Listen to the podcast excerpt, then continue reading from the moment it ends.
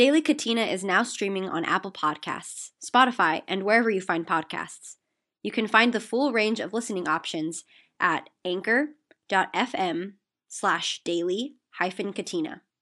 It will no longer be available on SoundCloud starting December 6th.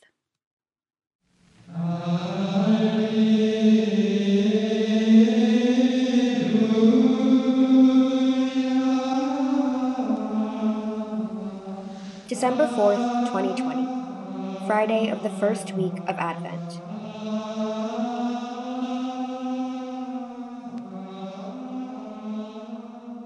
A reading from the Holy Gospel according to Matthew.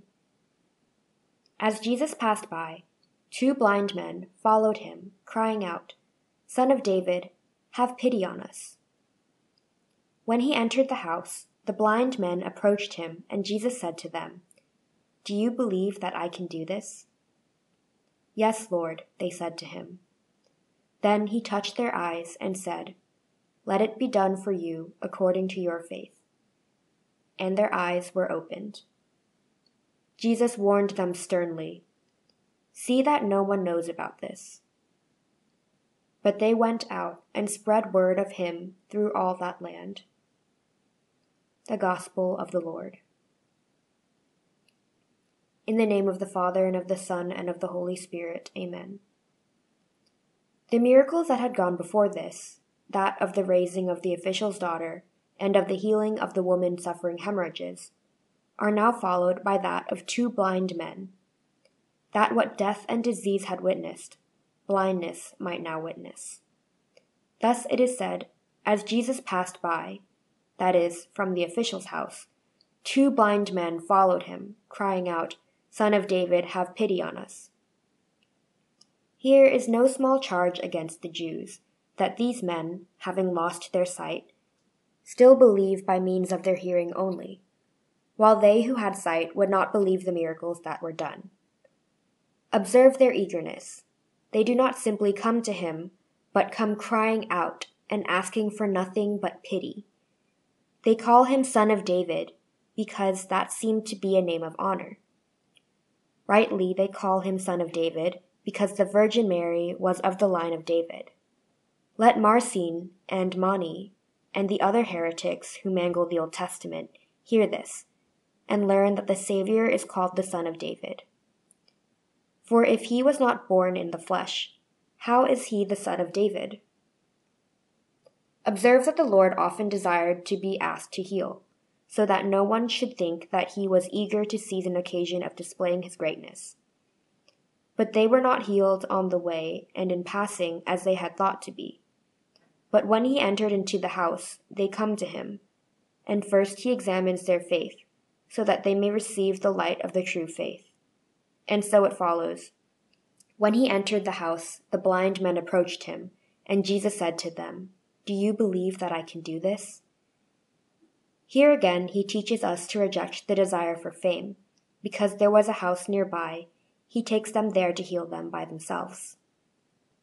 He who is able to give sight to the blind was not ignorant whether they believed, but he asked them, in order that the faith which they bore in their hearts, being confessed by their mouth, might be made deserving of a higher reward, according to what the Apostle Paul writes in Romans 10 One confesses with the mouth, and so is saved.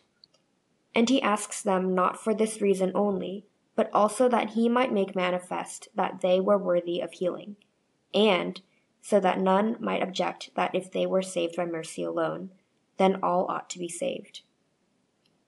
Also, he requires faith of them, so that he might by this raise their thoughts higher. They had called him the Son of David, therefore he instructs them that they should think higher things of him. Thus he does not say to them, Do you believe that I can ask the Father and it will be done? But, Do you believe that I can do this?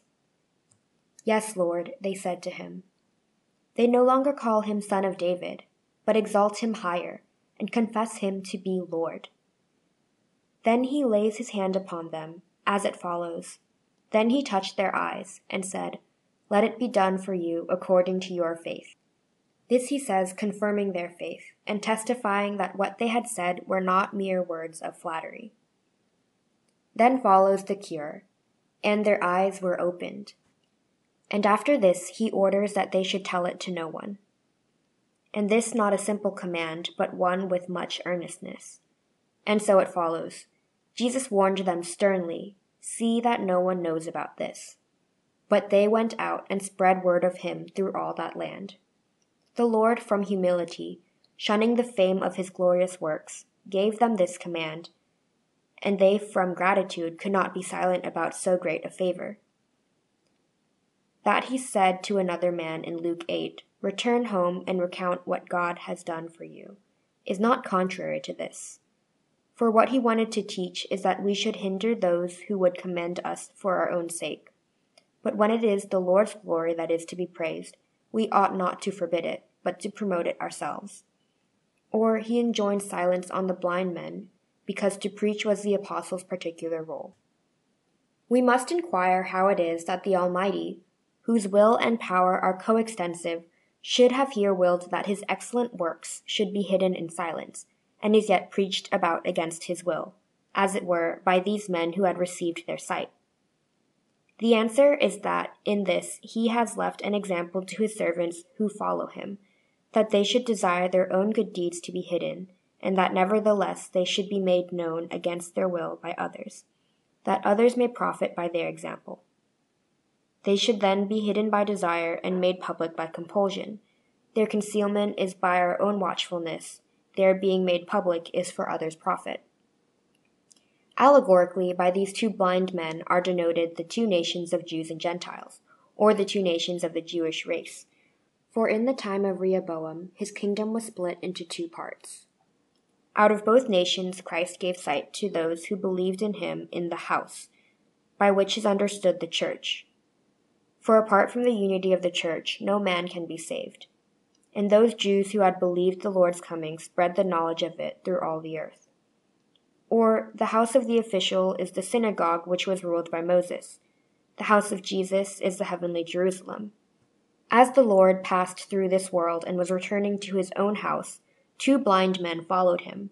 That is, when the gospel was preached by the apostles, many of the Jews and Gentiles began to follow him. But when he ascended into heaven, he entered his house, that is, into the confession of one faith, which is in the Catholic Church, and in that they were enlightened. In the name of the Father, and of the Son, and of the Holy Spirit. Amen.